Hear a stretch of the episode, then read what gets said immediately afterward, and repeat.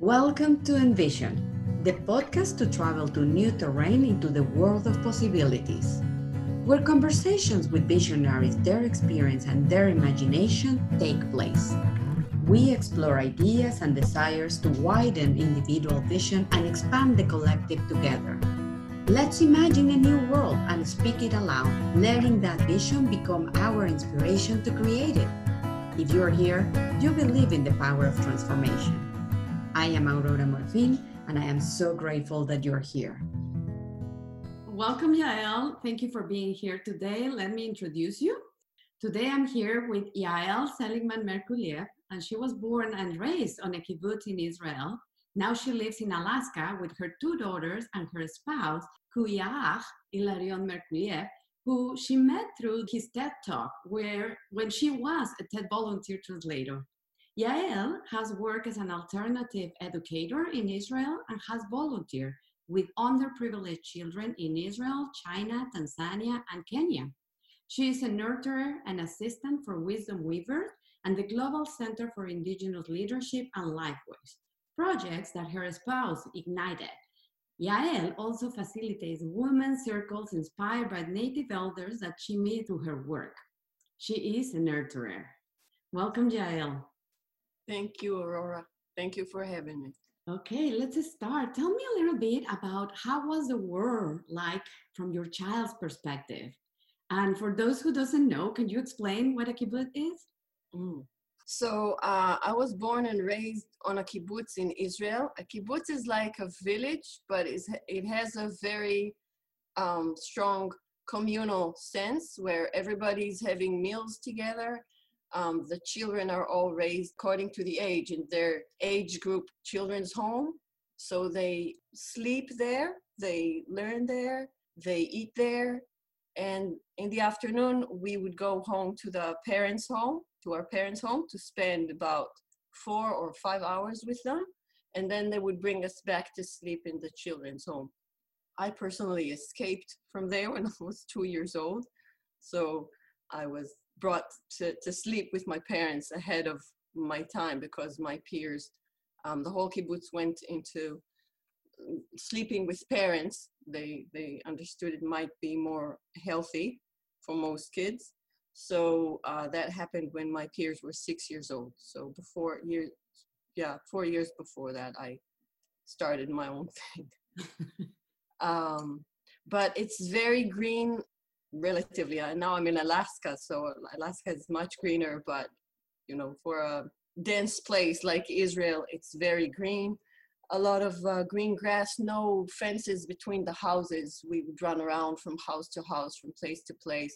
Lots of trees and bushes that you can pick um, fruit from and yeah so the trees kind of belong to everybody. They were more the people who lived by that tree would um, water it, nurture it, and feel like it's more theirs. But we would be uh, very much free to roam around and pick fruit as kids, and of course know that the tree, the fruit comes from the tree and not the supermarket, which we didn't know what it was until we got out to cities. Yeah. And it's all about everybody working as hard as they possibly can to give as much as they can and only get what they need. It's like a communal system where the abundance is belonging to everybody and then divided um, in some form of equity, I would say, because some people have bigger needs than others, of course. Mm-hmm. And like living and growing in that condition, how was your world like? How was your child's perspective? Did you perceive all that or well as as a young child it's very freeing it's very liberating. Also we had a stable with horses that again we all shared. There was a person responsible for the stable but you would just go i want to go riding this afternoon and you would he would set up the horse for you and, and make sure the horses are healthy. Um, we had cows we had um, we had um, a little zoo with domestic animals for, for children to hang out and Um, we had chickens. So it was very much living with nature, which I, you know, I just thought this was the world. Like when you're a, ch- a young child, you don't know that there's anything else. And we were walking barefoot which basically came, a lot of the ideas came from our grandmothers and grandfathers coming during the 1920s, uh, before there was a state of Israel, to, to start establishing that and with the ideas of a kibbutz. And they had no money. Like the children's home basically was formed because babies were dying because most of them were from um, European countries and they came to this desert land full of malaria and they had no elders with them. They escaped as young people and started having babies. And so babies started dying. And so what they did was they understood they need some knowledge that they don't have. So they sent one lady from each kibbutz to study about babies. And then there would be one lady in each kibbutz that knew a little bit better how to help babies survive. So they made a, a home. In my kibbutz, everybody was living in tents at first. And the first house they had was for the babies to help them survive. And so that one woman would be there. And so all the babies would be brought there. But I'm the third, like my parents grew up as these babies. And then I grew up as still that with that concept because it became their ideology. The same with barefoot. They didn't have basically just had no money for shoes. And then they started owning it. They were like, we want this. We're doing this on purpose, you know. And then for my generation, we had shoes and sandals, but we liked walking barefoot. Like I walk barefoot to this day, even sometimes in Alaska. Beautiful, yes. And how does your worldview has changed so far from there? Well, I that's a long story. How do I make it short? Um, it's a very a, a beautiful idea, I think, uh, and also the fact that we didn't have our own possessions or um, you know your clothes when you grow out of your clothes you bring them to the big warehouse of clothes and someone else takes your old clothes and you take someone else's old clothes and um, the whole sense of possession or money was strange. And it's very beautiful but then it's very fragile. And if everybody's giving as, as much as they can who's to say how much is how, however much you can you know? So some people would give as much as they possibly can and be workaholics even which is not a healthy thing um, and some people would try and get away with as much as they can because if you're getting the same budget eventually so why work harder and then have less energy to do the stuff you want to be doing so it was like I could see the cracks in it. Also, one thing that I think is worth mentioning is also um, we were a very close society because uh, a kibbutz is, is like a village. It's it's more remote than other places. So in the kids society, your friends from school are your friends from the extracurriculum activities are your friends from the neighborhood are like so this is what you have now, if you have a label on you, and you do, especially in a kibbutz, so they know your parents and they know your grandparents, and oh, you're from the Zeligman family, so you're probably this and this and that. Mm-hmm. And so even before you were born, you already you already carry this label. And then, you know, if that label is not a good one, then you're not only banned in school, but you're banned in the extracurriculum and in the neighborhood and all over. So this is something that was kind of like what happens today on social media to kids, where it's not just your classmates that are nasty to you, but they can take it and, and make the world look, view you that way. That was kind of, we were like, oh, welcome to kibbutz life. This is how it is. Um, for better or worse, like sometimes it would be, oh, Zeligman family, they're very good. Or sometimes it would be, oh, Zeligman family, yeah, we know you, you know. Um, but people would have opinions about you. And um, and femininity, as I knew it from a lot of the girls that I've met there and then in high school, we open up to more kibbutzes, but it's still kind of relatively the same mentality. It was uh, the girls that claimed their femininity actually used it against others. So I was like, I don't like that. So I don't think I'm feminine. And I didn't, you know, I was I was embarrassed about this whole physical changes and becoming a woman. And I mean, I wasn't one of these, you know, hot looking girls. I was always kind of like androgyny looking creature. and so i didn't know what to do with this sudden femininity and then i saw people claiming it in in a bad way where it's like to get men or to get things from men or to use their girlfriends to get things from men or to put another girlfriend down so they they will be you know a, a more desirable woman or and i was like wow no it's not my language. So i said all right then i think i'm not feminine but i'm just a human creature with feminine organs just randomly just like i'm a human creature with with brown hair and brown skin. That's the you know the cards i got this this time. But then i gave birth. Mm. and uh actually when i found out my fetus was a girl i went to one of my rare friends and i said you don't know i have a girl in me i don't know what to do with girls i don't get along with girls. And she said yeah ellie you know i gotta tell you you and i we're also girls. And i was like oh okay so you don't think i'll have a that kind of girl? She was like she's gonna come out of you. What do you think she's gonna be? Um, but then when i gave birth it was so it was so birth is never i think ex- to be expected or what you expect it to be. And everybody was talking about the pain and the fear and the near death experience and it's all true. But there was so much joy. I was just like okay this is such pain. I went without painkillers. Like i said let's give it a try and see what happens. Like i didn't know. And once the pain came, it was so immense. I figured, well, if it's gonna take me, it will take me. Like there's nothing I can do. Just like when I bungee jump, you're like, what if, what if the string doesn't work? Well, if it doesn't work, it doesn't work. We may die. But this feels like flying. So let's open the eyes and see what's happening, which is what I did. Also with the pain, I was like, all right, this is.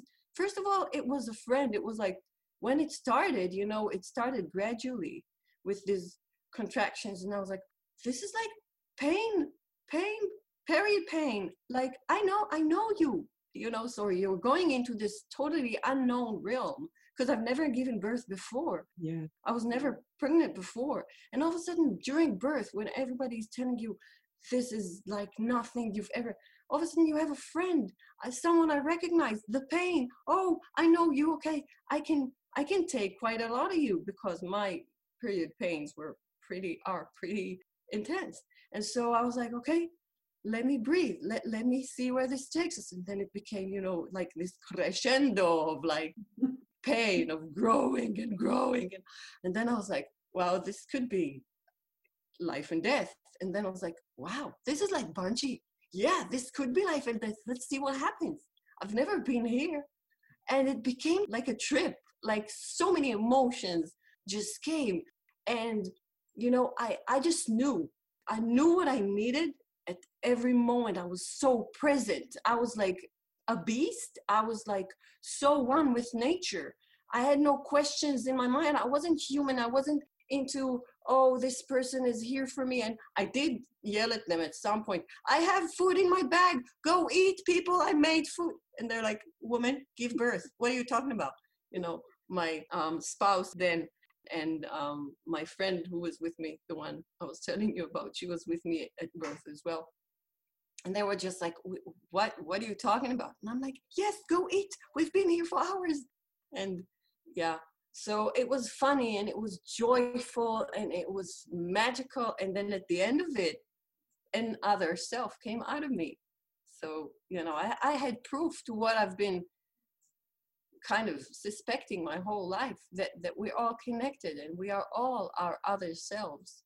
And but everybody uh, not everybody but most people were telling me you know this is fairy tales and you gotta you gotta protect your own and and you know if you don't take what's what's meant to be yours no one's gonna give it to you and no one's gonna look out for you. You gotta you know very much spur mentality right? Uh, if I don't get it, then you'll get it. And if you get it, then I will die because well, so such limited resources and all that concept. But the feminine has a totally different perspective, which I always suspected, but suddenly I knew. I had a, in, in Hebrew, yedi'ah, annoying is, is a physical thing. And I had that because I, I was holding a child. I was holding my other self. She was myself a second ago. Now she's her other self. And I have two proofs like that that came out of me. So, you know, I know this to be true. And then it just expanded to the way I perceive life. All of a sudden, my perception of life was legit, it was true. And then I saw a man in a video from the other side of the world saying that. And I was like, okay, I gotta gotta translate this guy, which I'm now married to.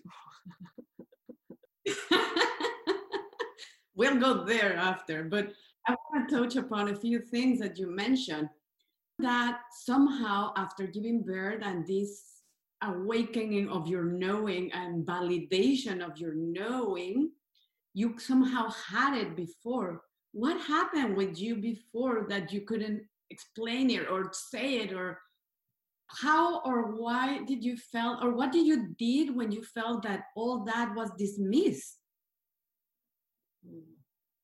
I withered. Mm. um, i think our society if you look at us you know um, life is very short and the resources are limited and you have to go get and and you see all the time twin possibilities die at every moment even now you know other words are in my mind asking to be said, but I have to choose one. We have to choose one. And everything else dies, dies, dies, dies while we try and get to our goals that we set. And we got to push ourselves. And this is so much a sperm consciousness. But this is so much how the Western world, including the world I was living in, operates. And so I was told when I was expressing my ideas of let's help each other and your good is my good. And I, I mean, one of the caregivers in the children's home, um, when I was a bit older, told my mom, you know, she's too good. You, you have a problem with your child. She's too good for her own good. And you got to make her bad because not only tough, but, but like, because when they would give me a job in the children's home to to give everybody i remember to give everybody a cake.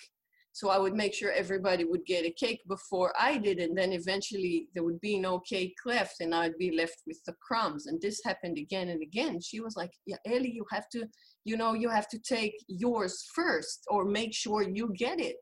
And i was like but then someone else will miss it. And she says you got to stick to your thing and you know and some kids would hide their piece and uh, ask for another and there would be such a mess that sometimes people would come up with two pieces and i i would have none. And she was like your heart is too big but you know this is not like having a too big a ear that everyone can see so try and hide it. Either fix it or hide it. And you know i i couldn't so i felt i failed. And i was taken advantage of and all kinds of things. So I was busy hiding my too big a heart most of my life. And now I'm like walking around with it. That's it, people. Yeah, I'm, getting chills. I'm very emotional, you know, in the sense that the people that we are like heart centered is like we have to pull it down all the time because it was like you're too sensitive, you're too much, you're too this, too that and it's just hard to just try to keep that feeling because it's it's painful also inside to see at least for me it was like really painful to see how people treat to each other sometimes. And and it's hard to understand how as humans we can go there. So what i'm hearing just like want to ask you about like how were you thought or how did you learn to really embrace that? I mean, I'm hearing, of course, a lot came from your motherhood and giving birth, but how did you learn to embrace that, believing yourself, and really stand for who you are? What a beautiful question, and what a beautiful reflection. Like, I feel so understood and heard. So I'm like, I know you to be my other self in a, in a very close sense. And I'm thankful, I'm grateful so I was always warned about my big heart, you know, that it's dangerous, basically. It was dangerous. Um, and um, I was trying to to shrink it and I couldn't, and I was trying to hide it and I couldn't. I mean, I I could, but partially successfully. And when I did succeed, I felt like I'm dying inside. And then I felt okay, so you know, the, the, if if you're doing something and the whole world, uh, like you're feeling the whole world is wrong, we have a saying in Hebrew: probably the wrong thing is actually not the world, it's you. And so that was you know that was the the the conclusion the obvious conclusion was i was wrong for this world because this world cannot be wrong in so many ways can it? So i was like okay then i i don't belong then. And so you know what let's just drop it let's just drop this thing called life because maybe i'm not cut out for it so how would i drop it let's jump I when I jumped from the head to the heart, it wasn't to fly, it was to commit suicide. That was basically my int- I was like, if my heart is that dangerous, but I can't resist it, I'm like addicted to the heart.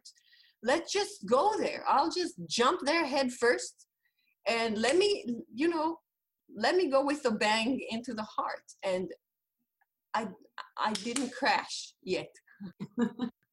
but that was the thought i mean it didn't feel like a choice like a conscious choice of of let's do it for the good no i was doing it for the bad i was doing it to get it over with but in a like fun way right mm-hmm. so and then magic started happening and i still resisted it a lot like i went to africa without money because i wanted to um work with orphans and widows and I, have been working with children and many times children are so beautiful. And a lot of times the parents are the challenges so i thought mm, i wonder what it's like to work with orphans. And i think what i was actually doing there also was learning about parenthood from its absence like when you see the exact thing that is missing that was before i just before i became a mom i didn't realize I was going to be a mom, um, was another thing that I was like, okay, I, I had to work with children because that's where you're allowed to really be in your heart. So, and then at some point I was like, okay, I don't know if I'm ever going to be a mom. So I went to Africa to uh, work with orphans because I was like, I don't need to have the children from my own body. There are enough children in the world. I just need to mother people this is the only thing I, I, I know how to do. Um, so let's spend this too big a heart on kids. And so I went there and um, I was in this, in this um, curri- curriculum to study Judaism from different angles. Also secular people like myself were allowed. But then the donors made some changes. And anyways, at the end of the school year um, without this program. And I was like, okay, maybe I should go to Africa now, but I have no money. So it just happened. Um, I just went into the heart. I was like, this is what I want to do. And it happened. And I found organizations that would help me volunteer there. And I did. And yeah, it was amazing. And yeah, magical things happen. Maybe one day we'll talk about it. It's too long a story. It really blew my mind, my my um, Western mind. It was, uh, yeah, Africa is, is mind blowing. I think so much wisdom and, and so different than anything we know. Um, but then I went back to Israel and I was like, okay, let's go back to real life. Like I was kind of trying to shrink myself back to the normality of, of the society that I knew. Yeah. It was like gradual. It was like crack in this shield, crack, crack, crack, crack. Eventually I hatched. Yes, I hear you there. And when you hatch, as you put it, like what are the beliefs that help you create the world that you live in now?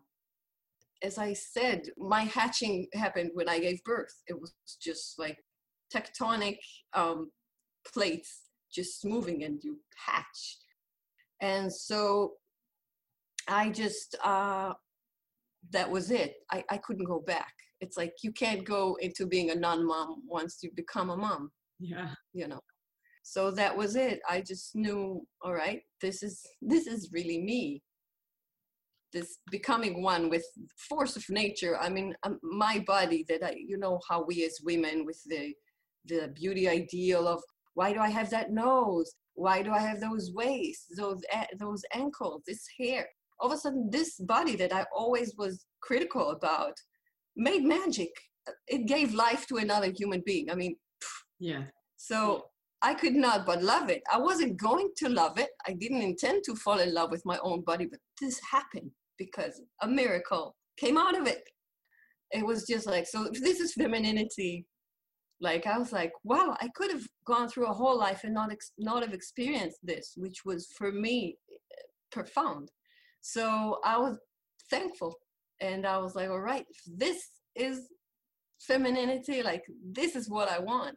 This is something like as soon as I finished the, the first birth, I was like, okay, let's do this again. When can we do it again? um, How did you make peace from that femininity that you were embodying after giving birth with the rest of, of the pieces, you know? Because before you had this idea of femininity, of like using it as getting stuff uh, or getting connected with someone, or, you know, it was just a different perspective so, from this new embodiment of this femininity, which is, I believe, the true one, the real one, how do you connect and make peace with the old ideas you had? I love your questions.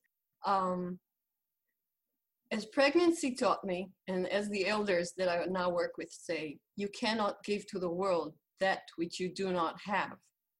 Um, nothing is created outside till it's created inside first and that was created in me again a knowing it's not a notion before it was like an idea of maybe uh, a perspective this became a validation as you said a knowing and it became so alive in me i was living it not only inside but it came out it was out there was, my femininity became a valuable thing that I know to be true in the world. I was living it. I am living it. I mean, and I get to to speak to you. You know, I get to, and we, we get to be heard by by more women that may, or girls that may, or men or boys that may feel that because we are all one. We are all you know, if it wasn't for the masculine and the feminine together in unity, in one all feminine space, which is the womb. If this union would not have happened in that feminine space, we would not have been here.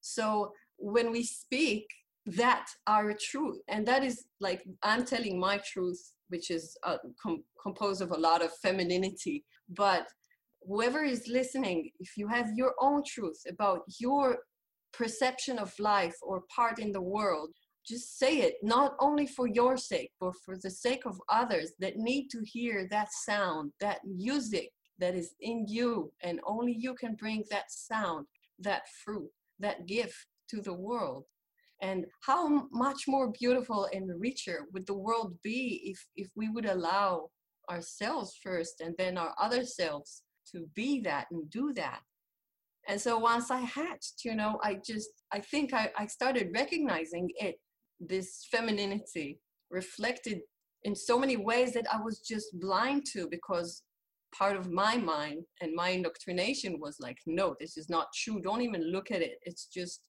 this is deceit. It's an hallucinate. All of a sudden it was like, yes, of course, absolutely. Mm. And it grows bigger. And then more women who are looking for that and men and children are hearing that and, and they're coming to me. And so uh, I'm coming to them. And it's this mutual dance that grows bigger and bigger and bigger. And yeah. Yes, thank you for that. Yes, I am a big believer that once we start healing and changing our inner world, the exterior automatically changes and transforms as well. So, in that regard, tell me how how do you embody uh, trust on that? Hmm our elders say the most unselfish thing you can do is heal yourself. I work at it. I work at it like sometimes it, it's just there and it's it's alive in me and there's no question. And sometimes, especially when I meet other selves that are not like you, but people who are very different, people who are offensive, people who are, you know, someone you say, uh, that's not me. And then, mm, how are they my other self? And um, I say, my husband's people, the Unangan, or Aleuts as they're called by their oppressors, here in Alaska, um, they say Angwan, which is their welcome greeting, which they say every day. It means hello, my other self. But I've added my Jewish part into that. And now when I'm meeting someone that I have like a hard time with or a conflict with, I say in me, Shalom, my other self. Shalom in Hebrew is peace and also hello. And also it comes from shalem, from making whole, making complete. And you do shalom, you do peace with your, you make peace with your enemies, not with the ones that are most like you. So how do I make peace with that person that I feel, you know, such tension or such um, negative feeling for?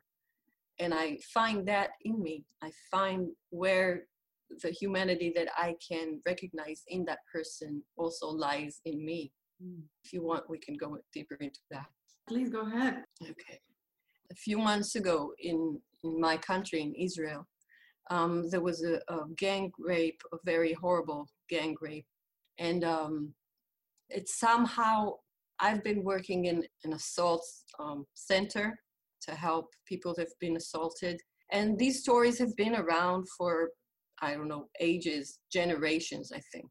Somehow this story um, made it through to people's hearts, and people that were never um, were blind to this became aware and shocked and responded, and something was right. I, th- I think there's the ripe time for things also, and must have been the ripe time for this to be uh, visible to people how horrific it is and stories started coming up. And one of the amazing things that happened was that some brave men started taking responsibility for their accountability in the rape culture.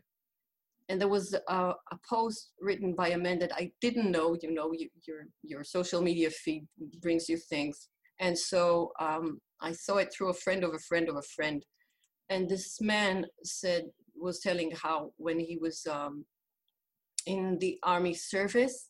Uh, he got lost when they were uh, navigating in the in the desert. He was on his own and, and he got lost. And all of a sudden, he saw a light, and he went there. And it was this big truck with a, a, a dry, safe space and some heating. It was a stormy, rainy night in the desert, really cold, really muddy.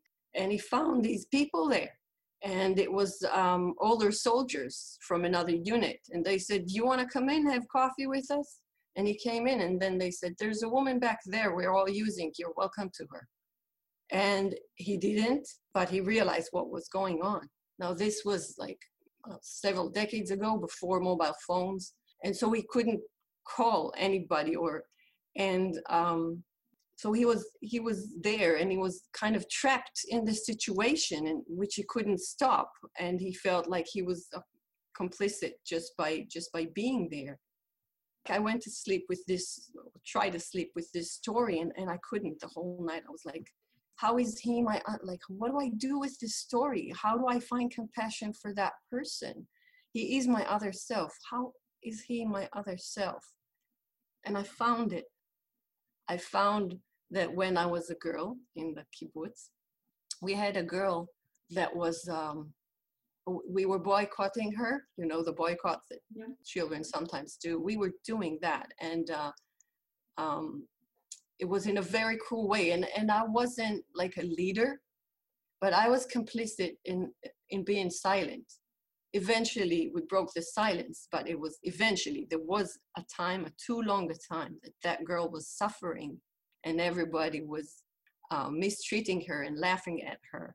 And uh, i was i was a part of, of that of that flock just like that man was a part of the flock that uh, gained from another person's suffering. I mean why didn't he stand up for her? Because he would have been victimized. Why didn't i stand up for her?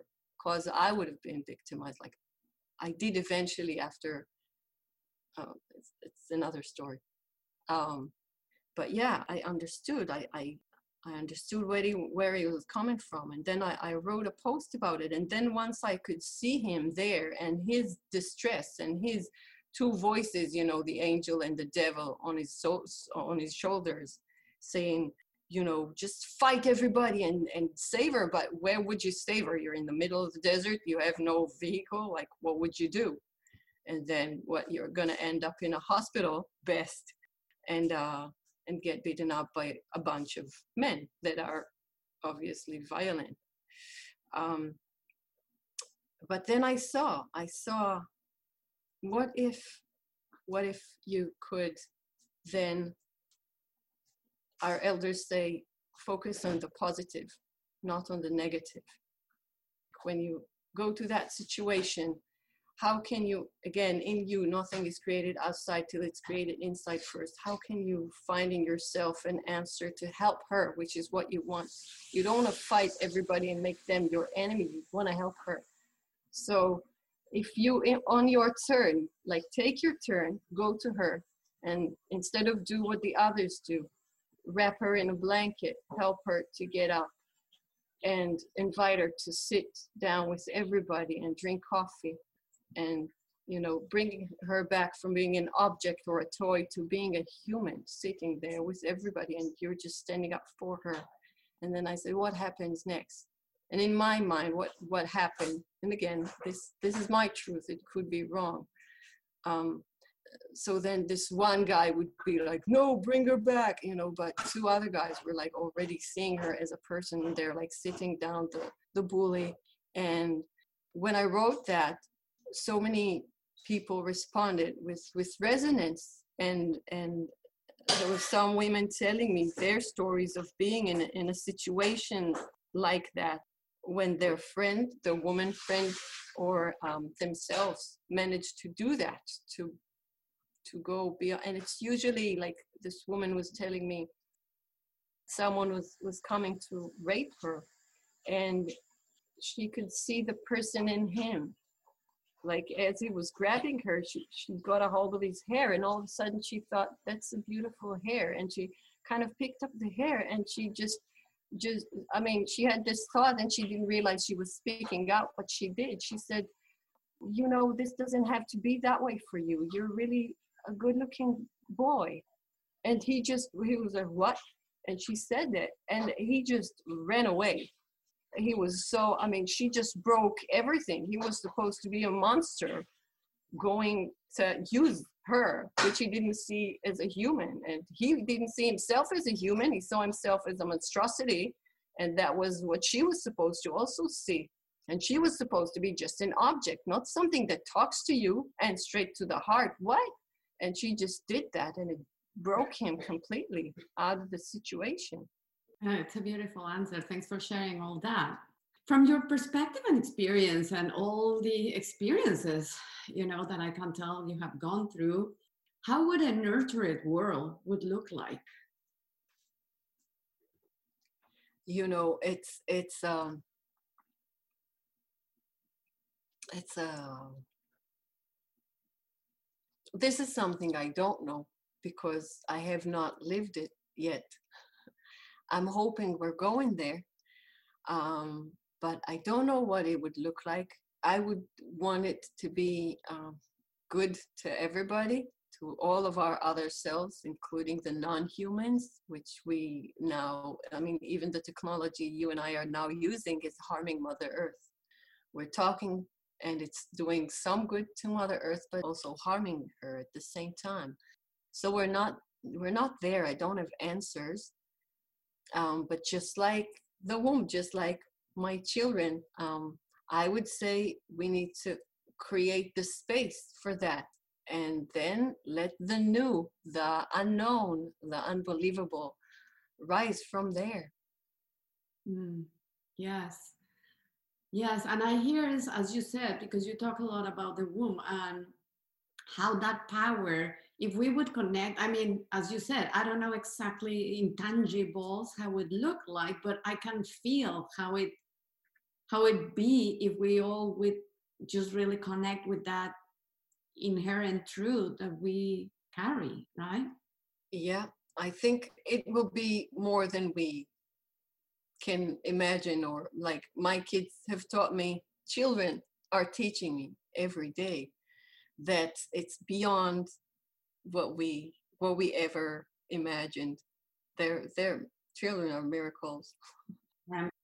Not only mine, children are miracles. And I think and we're all children. Sometimes we're grown children, but we're all children. We have that miracle in us. And so yeah, let's just let's just go back to that or allow that and then who knows maybe we won't even need the technology. We could just you know meet without without having to physically or technologically meet.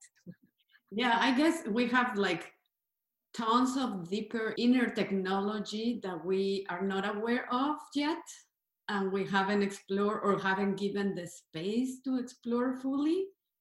Um, but i think there is there is all that that that could help us in other ways and to do things differently. And i'm a big believer that we are you know like changing consciousness. And i don't know if we're gonna see this in this lifetime but but getting there you know feeling the magic and just giving the space to feel that magic and believing in it. Because i don't know but from what i'm hearing you know i guess you you have gone through and it's that as you said as children we all know that magic and we we come with it and it's just through all the conditioning and situations experiences and everything that we go through that we suppress it or forget about it or lose touch, disconnect.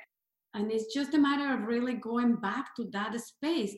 But you talk also a lot about the elders. When you say the elders exactly, you mean in someone in particular in your life or who is because i know you are related with you know to elders organizations. Your work um, is with them. So tell me more about it. Again i want to thank you for the question.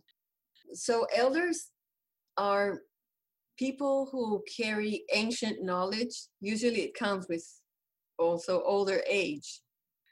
They carry ancient knowledge into, into this time, into the modern times.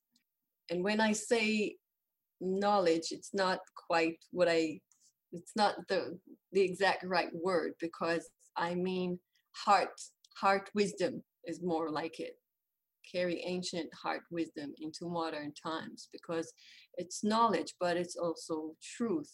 And it's also a feeling and, and it's also an innocence of a child. That is that is what I see in my elders, in the people I choose to call elders, because our elders are like our favorite aunts and uncles. I can have my own and, not necessarily will you agree with me, you know. It's not like the world's favorite author. It's not, there's no such thing. The world consists of people, and different people have different views, different likings, different. And the elders, great as they are, they're still humans, and they have their their human, you know, foibles. And so, it depends on who you feel um, is is true to you. Is like um, a star you could navigate your way according to the light of which star? Who are your stars? Who are your elders? I work with my husband, who some people consider is an elder. I sometimes feel he's an elder and sometimes very different things. I'm married to him, you know, I, I live next to him. Um, if I only saw him as an elder and have this awe towards him, I, I couldn't be married to him. Um, but some people consider him an elder and some people don't, just like everybody, all the other elders. But he has connection with a lot of other people. Um, an elder also needs to be called elder by his community. So you can't be very, very clever or very, very loving, but if the people in your closest um, circle don't perceive you as elder, then, and it's not something that a person can call themselves. It's not, I'm the world's favorite uncle. No, someone else has to say, you know, he's or she's my elder. She's my elder too. And then the community is regarding you. Again, people will come to you for advice, for your heart wisdom, for for and also when they carry that wisdom it's not just about themselves it's about something that is beyond them that they inherit from their ancestors. They it's hard to explain but when they speak it's like i hear the voice of mother earth being expressed in words. And it could be many different words. I mean one of the things i love most is like watching elders get together because when my kind of elders have no ego and then it's just like toddlers playing in, in the sand or something. They just they see each other they recognize that. And so i i saw once um, elders from different places in the world meet and one would say you know the earth and the sun and the moon it's like a family with man and woman and a child and the other one said yes it's like a man with two wives. And they said, yes. And you're like, aren't you going to argue? no, because the essence of what they mean is there and it's clear to them. And so words are just covers for real intentions that are so much deeper. Mm. In my husband's culture, the Unangan culture, words are perceived as limited and limiting, and many times most most of the time superfluous and even dangerous. Because the chances are that the words we're using are going to be beside what we're trying to actually say which is always scary to say it consciously when i'm speaking with this tool that we have which is words. But it's very true i find and when he said that to me i said oh so you use it like you like hunters, like you use bullets or arrows or spurs. You use them very kind of mildly and try to get them very accurate and go straight to the heart for the brain and cause as least pain as possible. How often do we do that? I wonder. Hmm. I'm just sitting with that because that resonates a lot. I think that all the words sometimes are extremely convoluted and they can become a landmine to just react again. And it goes beyond them. As you said, that's just one way of express and languages also, you know, they vary and yeah, I hear you. Mm. I feel you do. Yeah. So I just want to be mindful of your time. And one last question, because I, I sense that we could stay here for hours, plenty of stories to share. But if I could gift you a permission sleep, what would you give yourself permission to? Wow, I don't know.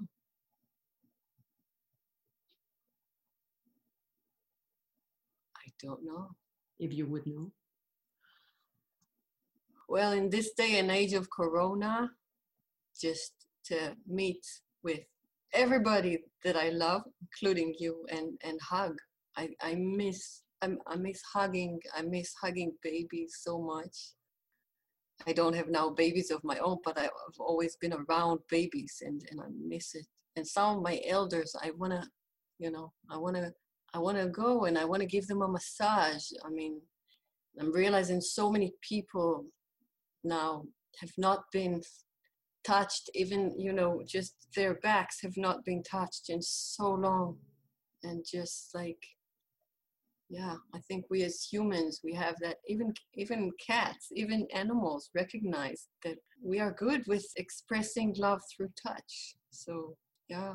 Yes yes. Thank you for that yeah it's something that in my case i it was like craving it literally. So the last couple of months i've been really mindful about after every shower you know it's just like really while i'm putting my lotion or cream or oil or it's just really giving me that touch because we can give that to ourselves. I think it's teaching us that. I think we have abused even touch human contact. We have abused that so much that life is like okay let's take it away from you you know like i tell my kids you know that the things that you get are are privileges and so if you abuse them i will take it away you will need to consciously respect that which you are given in order to treat it right And I think we've been treating wrong so many things that we are now.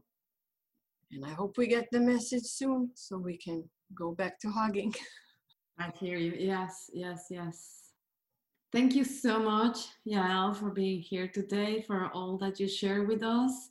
I really hope it gets and it serves to many, as many as possible, and to create the world that we really want to live in. Thank you. It was a pleasure talking to you, Aurora. Shalom. Shalom, shalom.